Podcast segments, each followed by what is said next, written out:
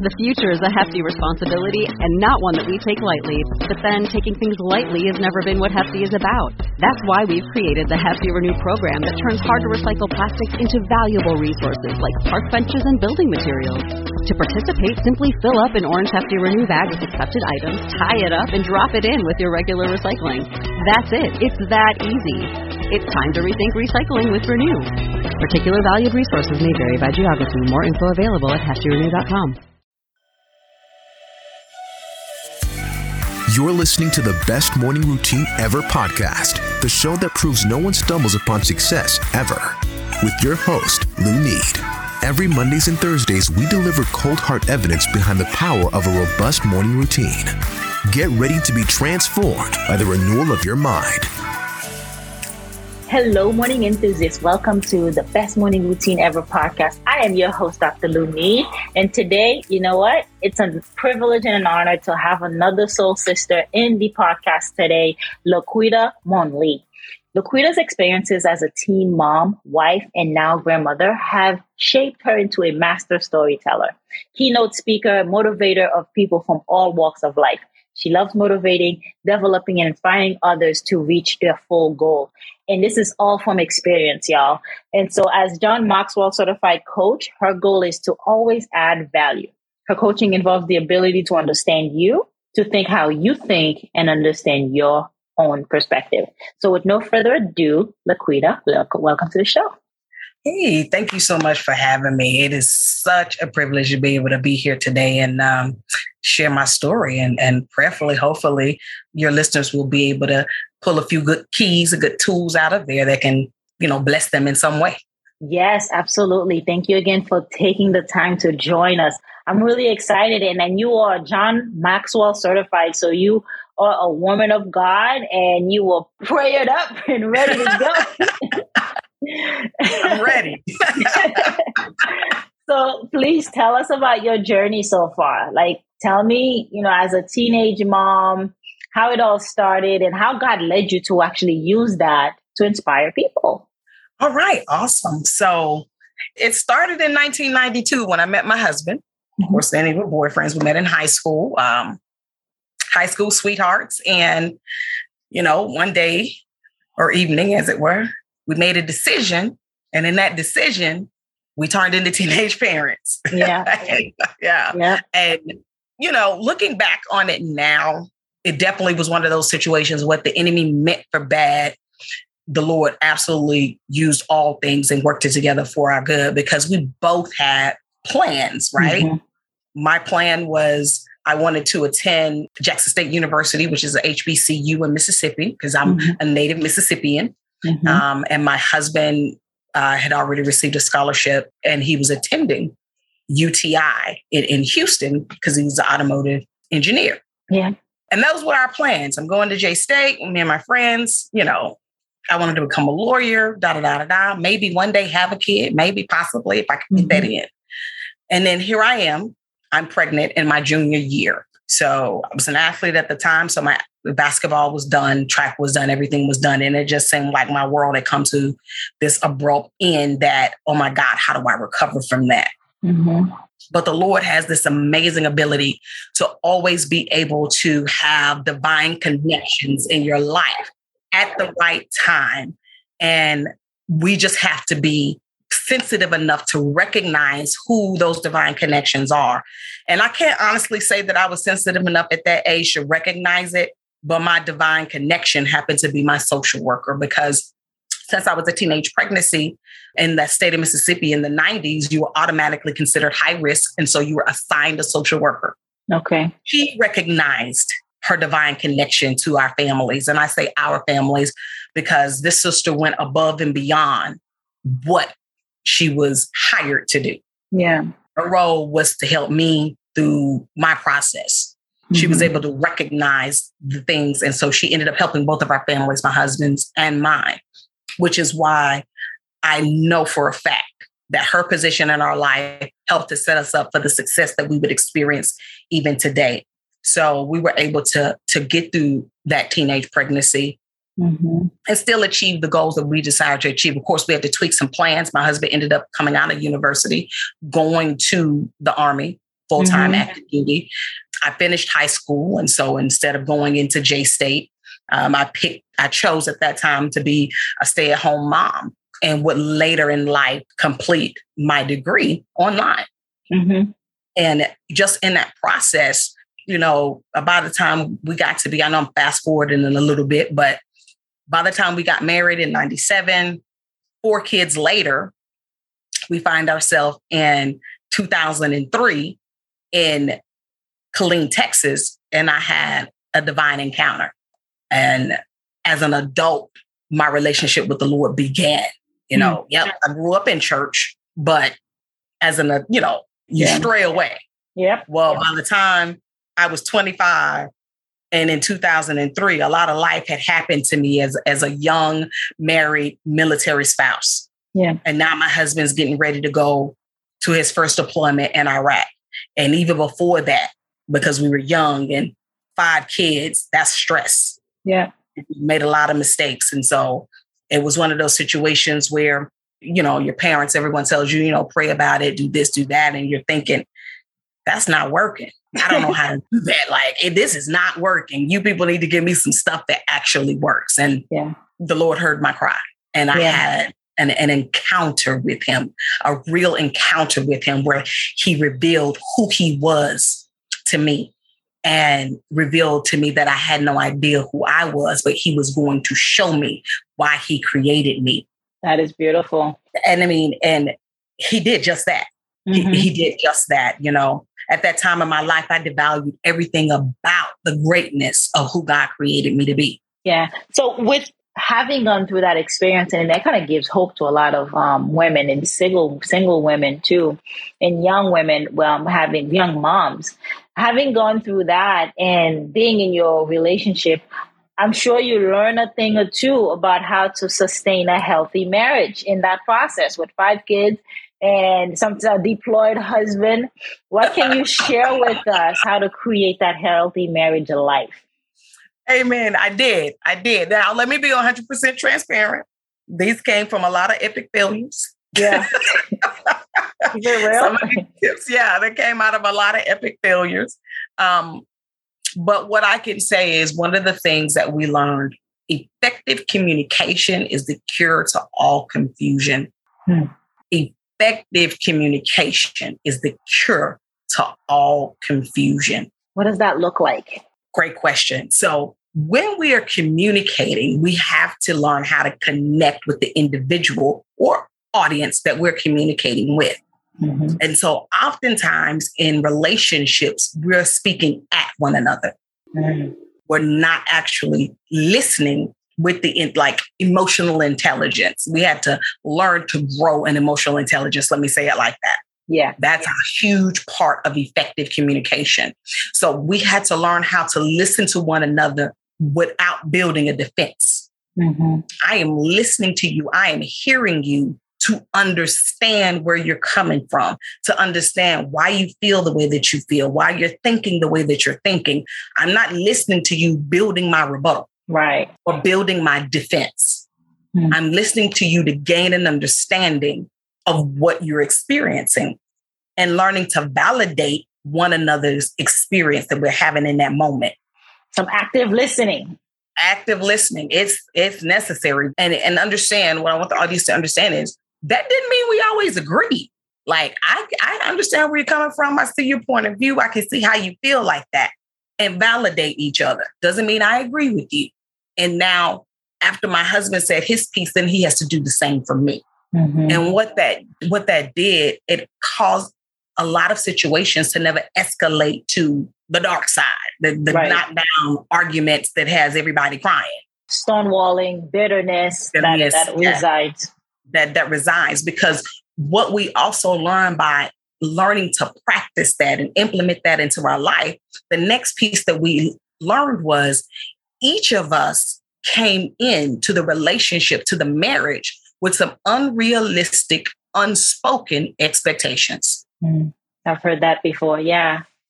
You know, we are a product. I don't want to say a product of our environment, but throughout life, mm-hmm. we build a perception of what we want our reality to look like based on experiences and desires. Yeah. And we don't often articulate that to our significant other, or we have an expectation that they just understand that and they should want the same thing. And both of those things are absolutely false. like both of those things, because we all live in our individual experience. So realizing that, I realized and when the Lord was showing me who I was, that I had a very unrealistic expectation of my husband. I had unintentionally wanted him to reside and occupy a space in my life and in my heart that only Jesus could. Mm. There was no way that Ben was going to be able to provide to me that feeling of unconditional love, that feeling of, you know, just you are my everything, if I can say it like that. Yes, as your significant other, should they be your everything, but not to the degree of the Lord. The Lord mm-hmm. is my joy and my strength, and He never fails me. I have to understand the humanity of my spouse. And we might think that we're wonderful and never fail our significant others, but that's a lie. We do fail we do. them. We do, yeah. We do. Unintentionally, but we do fail them. And so when I was able to realize that about him and he was able to realize that about me, it changed the game also with the way that we learn to communicate with each other and to reveal what our unspoken expectations were of one another and to put it out on the table and mm-hmm. begin to have discussions. Yeah. Yeah, that's good. And what about how on um, mindset? What role does the does mindset play in that effectiveness? it plays a major, major, major role. Our mindset. Mm-hmm. Personal development is the key to any type of success you're looking for in life. In your relationships, whether they're romantic or platonic, in your career and your entrepreneurial endeavors, your mindset has to be one that is flexible, it has to be durable, and it has to always want growth. Mic drop right here, Laquita. and, and it does. Like when we begin to grow and develop as individuals, because mm-hmm. again, here's the key. A lot of times, culture and society will tell us things like your marriage should be 50 50. One of the biggest lies I've ever heard. Mm-hmm. Then another one will say, okay, you know, healthy marriages don't contain gender roles. Another really big lie. You know, just all of these things that we had to learn to shut the noise. And as we were growing as individuals, as my husband was growing in his walk with Christ and understanding who he was, and I was growing in my walk with Christ to understand who I was, that brought us to a place where we became two healthy individuals operating at 100% capacity mm-hmm. to come together to make that one unit. Mm-hmm. My husband does not complete me. I don't complete him. We are two complete individuals that have come together to operate like the old cartoon from back in the day, Power Twins, activate. We have to come together like that. Operating capacity. You complement each other. You don't complete each other. You complement exactly. each other. Yeah. Exactly. Exactly. And if you are looking for someone to complete you, that means you need to allow the Lord to complete you because He should be your strength, your all, and your everything. Mm-hmm. To bring you into the life of someone else to be able to support them. Because when we wake up in the morning, you know, today I might feel like you it's whatever. Mm-hmm. Well, if my husband can't come in and fulfill and take up the slack, as it were, then we're in trouble. For real. Yeah. So we can't do that at 50% individual. Right. We have to be whole. Yeah, you have to be whole individually before coming together. And that's important. You're sharing some really good, good stuff about marriage and success in general that that mindset and i i find it like that lack of self-care because we are um, a morning routine podcast and it's all about self-care making sure you are whole get up dress up and show up so you have to be able to get up dress up take care of yourself before you can show up for your husband before you can Absolutely. show up for your wife before you can show up Absolutely. for your business before you can show up for the kids and so that's the big piece of it but i find that sometimes a lot of the self-care gets thrown in the back seat oh yeah so oh, yeah. you as a coach may I may experience that. So enlighten us and tell us about do you think that happens because of lack of self-love? Because of like I'm not worthy, I'm not in, good enough to even put myself first before I can take care of other people. Because if you are ill, you can't, you can't take care of yourself. Mm-hmm. You can't take care of anyone else. I do. In some instances, it does come from a place, a lack of self love. And it can also come from a place of lack of identity. Mm. So, good friend of mine and I were having a conversation just today about this, especially as ladies. And, and it happens to men too. It mm-hmm. happens to men too, especially as ladies when we when we get married and we start to produce children. Oftentimes, unintentionally, we wrap our identity in being our husband's wife and our children's mother. And this happens whether we have a career or a job. Mm-hmm. You know, when women deal with now the term escapes me, mommy guilt. Mm-hmm. When they deal, when we deal with mommy guilt, and we feel like I have to show up as super mom or I have to show up as super wife in order to be the good mother, in order to be the good wife, right? Especially when I'll say, and, and I can't say that it doesn't happen to everyone, but this particular piece, I'll say, especially to women who are married to men who have a position or career that is um, notable, if I can say it like that.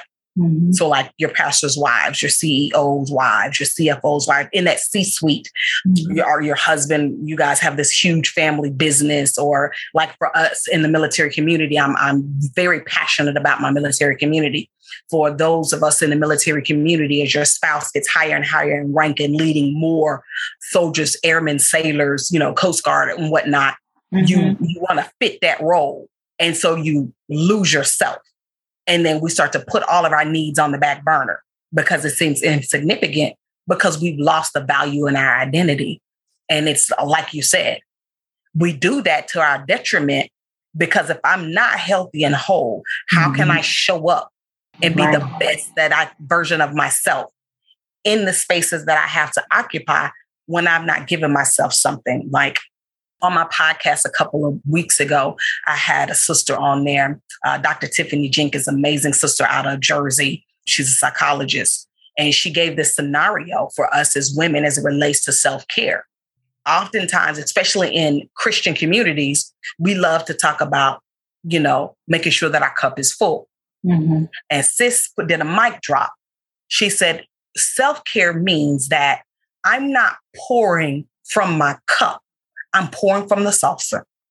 I about ran out of the room because I did. It's because it's, you know, those of us who love tea, you know just where to pour that tea. But if somebody's not paying attention and that tea spills over, that's why we receive the tea on the saucer mm-hmm. to catch that overflow. But if I'm pouring from the overflow that came off of that saucer, that means I'm always full. Yeah. I'm always full. And so we have to know that. We have to know that we deserve it. It's not selfish, it's necessary. It is a, should be necessary and non-negotiable in your life, whether you're the working mom or the stay-at-home mom. It doesn't matter, ladies. Self-care should be a number one priority and non-negotiable in order for you to show up the way you desire to show up. Non-negotiable. I like that. So let's talk about yours. How do you get up, dress up, and show up? What's your morning routine? Non-negotiable habits my non-negotiable habit is my quiet time is first thing in the morning. Mm-hmm. Non-negotiable. I have to have that time with the Lord, and I have to have that time with me before I t- entertain anybody yeah. from the outside world. And this this is a woman with five kids. Okay. and it and it, it was through my journey of trying to figure out how to have a quiet prayer time when my children were younger. And I realized that the only time that my entire house would not bother me was at 4 a.m. Yep. Sweet. While sweet everyone is asleep. Yeah. That 4 a.m. time.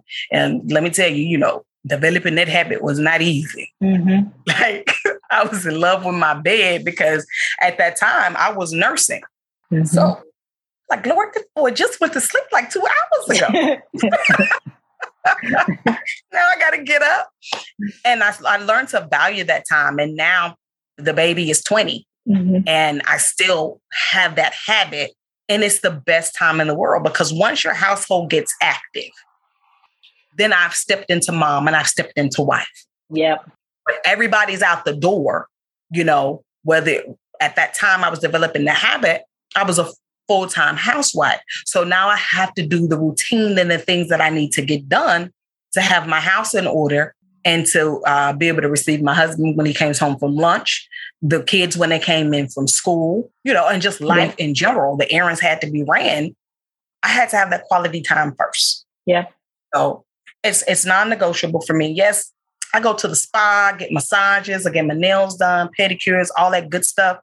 But the non-negotiable, the daily, the daily non-negotiable is that time that I spend with the Lord and with myself early in the morning. That's why I receive the downloads. That's why I can journal. You know, journaling on my journey where I'm, I'm journaling my thoughts. I'm mm-hmm. journaling mm-hmm. the downloads that I'm getting from the Lord and mapping out plans and ideas and just, you know, receiving the joy and the recharge that I needed from yeah. to make it through that day.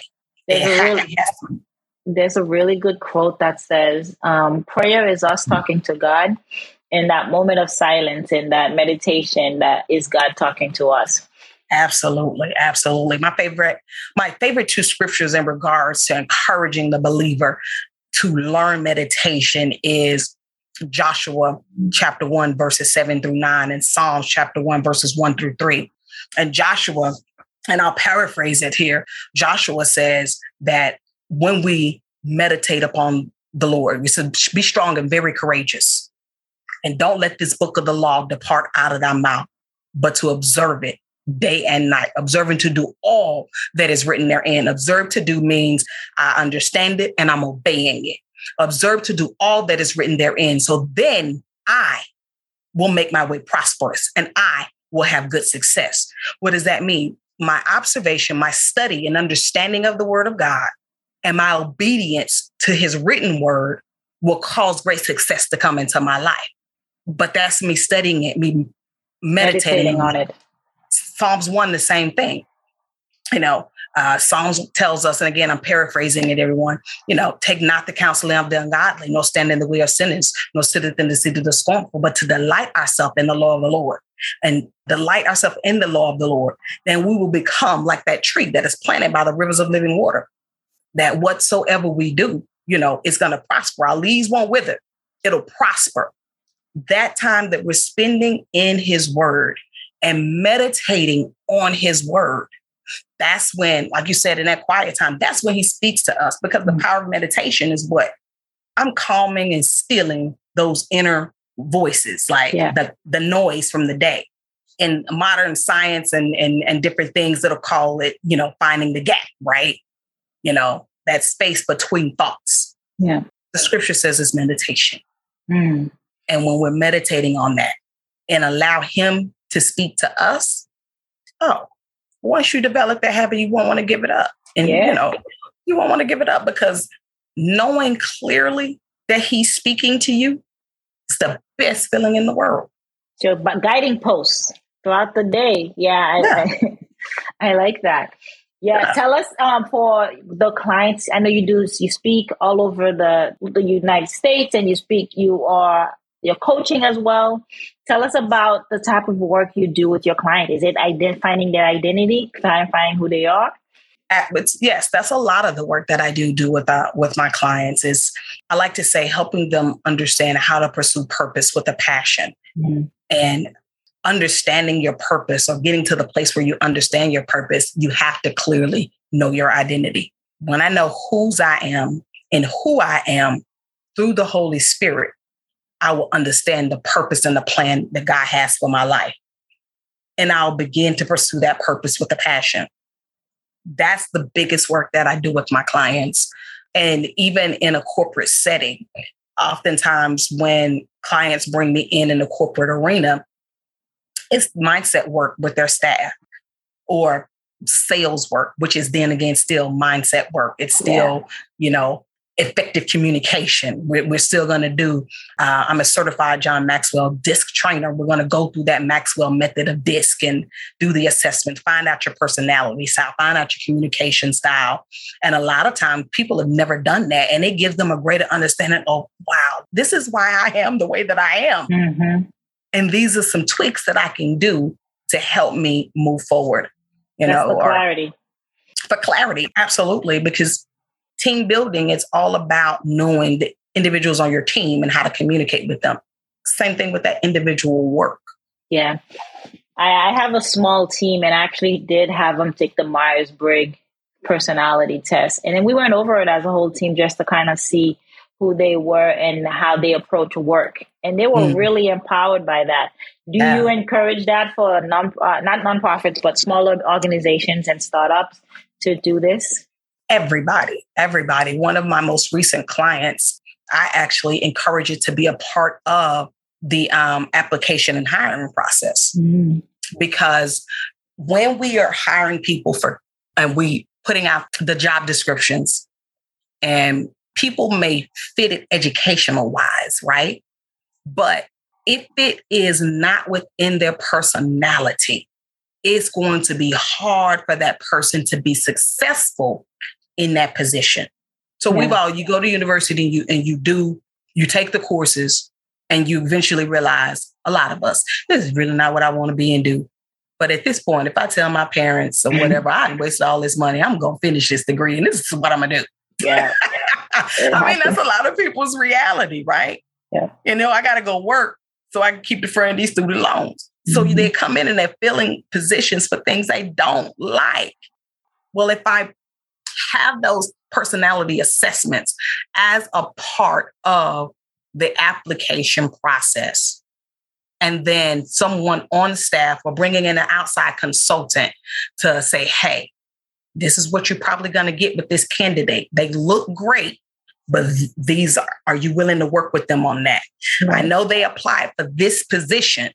However, they might be a better fit over here in another position. And so from the very beginning, it helps with the job placement and it helps that person be successful, which of course is great for growth for the company. Absolutely. A lot of time is wasted trying to train people and then have a high retention. Yeah. Uh, lower, lower retention, right? They drop out because they're not happy or they're not a good fit. There has to be that person fit and there has to be that organization fit. All exactly. in one simultaneously has to happen. So yes. I know onboarding is costly, not just in monetary, but resources, time. Mm-hmm. And so I, I like the approach, like you should consider this when you're bringing on a new team member. Yeah, like so for like small solopreneurs who are who are saying, okay, I need to bring my first person in, or you know, small boutique organizations. There are so many uh, free resources that you can use to kind of give you an idea if you're not in a position yet to bring in the paid resources. You know, mm-hmm. we all have to start somewhere. Praise God. Yeah. So learn to utilize the free resources in your process until you get to the place where you can, because uh, these assessments can be quite expensive. mm-hmm. They add up. Yeah, they do. They now, do if, add. Up. If people are listening and they're curious, where can they connect with you? Where can they find you? They can find me um, through that my John Maxwell site. And if you Google my name, Laquita Mondley, everything Laquita Mondley will pop up my John Maxwell site, as well as all of the social media uh, handles, which is my name, Laquita Monley. On I'm really active on LinkedIn, Facebook, Instagram, Twitter, and they can also follow me on YouTube and uh, check out some of the videos, video content that I put out on YouTube as well. That's fantastic. This has been very helpful. Uh, I love the piece on communication and effective communication. You went there, emotional intelligence, and that is something I think I learned in grad school. I didn't learn it before then. It should be taught early on. It should be taught early on, right? It, it and it really should. It's one of those things that just because we're adulting does not mean that we're effectively communicating. Just because we're well, we know oper- what the heck we're doing. yeah, just because we're operating in a supervisory capacity does not mean we're effectively communicating. Yeah. Like learning to do that learning you just we're not born with emotional intelligence it's something that we have to develop yeah we all have the capacity to be emotionally intelligent but we have to develop it and see the need to develop it right and it's powerful once we do because you're regulating your own emotions but you can assess and regulate other people's or see observe other uh. people's emotions and not be impacted by it and, Absolutely. I mean, that's the that's the buzzword around all corporate America right these days. Mm-hmm. And as it should be, as it should be, because when we're operating in any supervisory capacity and we notice that there's a high turnover rate in any department. The emotionally intelligent senior leader should automatically know that the problem lies within the leadership. I'm not saying that the employees don't have issues mm-hmm. and then there's not anything to fix on that level. However, it's the trickle down effect. If my key leaders are emotionally intelligent and cultivating a culture that their employees or subordinates feel safe in, mm-hmm. then they can feel safe in communicating their thoughts and their feelings and also know that they're going to be heard, respected, and if changes need to be implemented, they'll be implemented. In an environment that's not like that, you have a, to- a classic toxic environment that creates high turnover in your team. Your leadership will stay the same, but your team turns over and over and over. And it's like my grandmother said, everybody can't be telling the same lie. You're bringing in these people that should be a good fit, and then they stay six months in a year, and then they're out. Yeah. Well, that should tell you something. reassessment. Yeah, that, that yeah. that's good. This has been amazing. Thank you for coming on today, and thank you for sharing. Oh, thank, you. thank you so much for having me. I mean, it's it's been a great experience. Prayerfully, um, your listeners, your audience um, was able to. I was able to have a good impact and add some value to someone who's listening. Sure did. You sure did. Thank you so much, Laquita, for coming. We appreciate you. You're welcome. You're welcome. All right, morning enthusiasts, that's it for today's show. Thank you for tuning in. If you love the Best Morning Routine Ever podcast, we'd love to hear from you.